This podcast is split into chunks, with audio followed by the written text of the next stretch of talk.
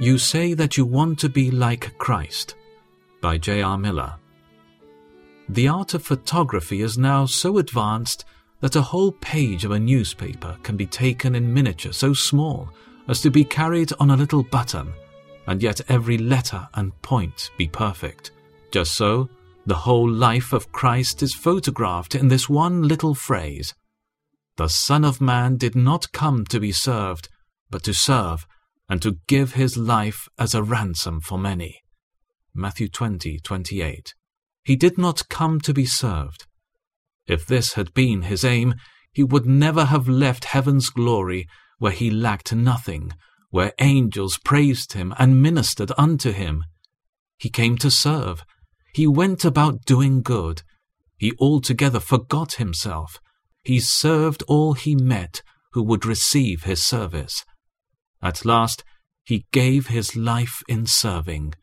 He gave it to save others, to redeem lost souls.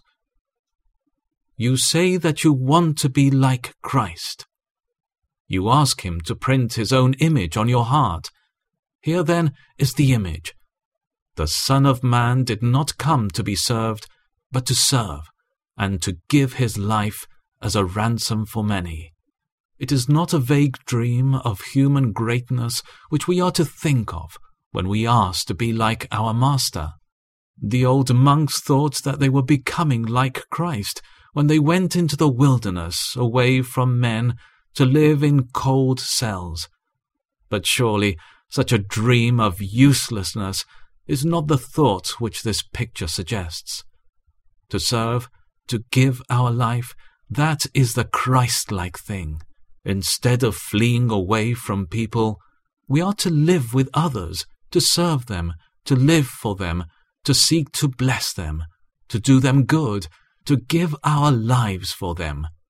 That is the meaning of the prayer for Christ likeness.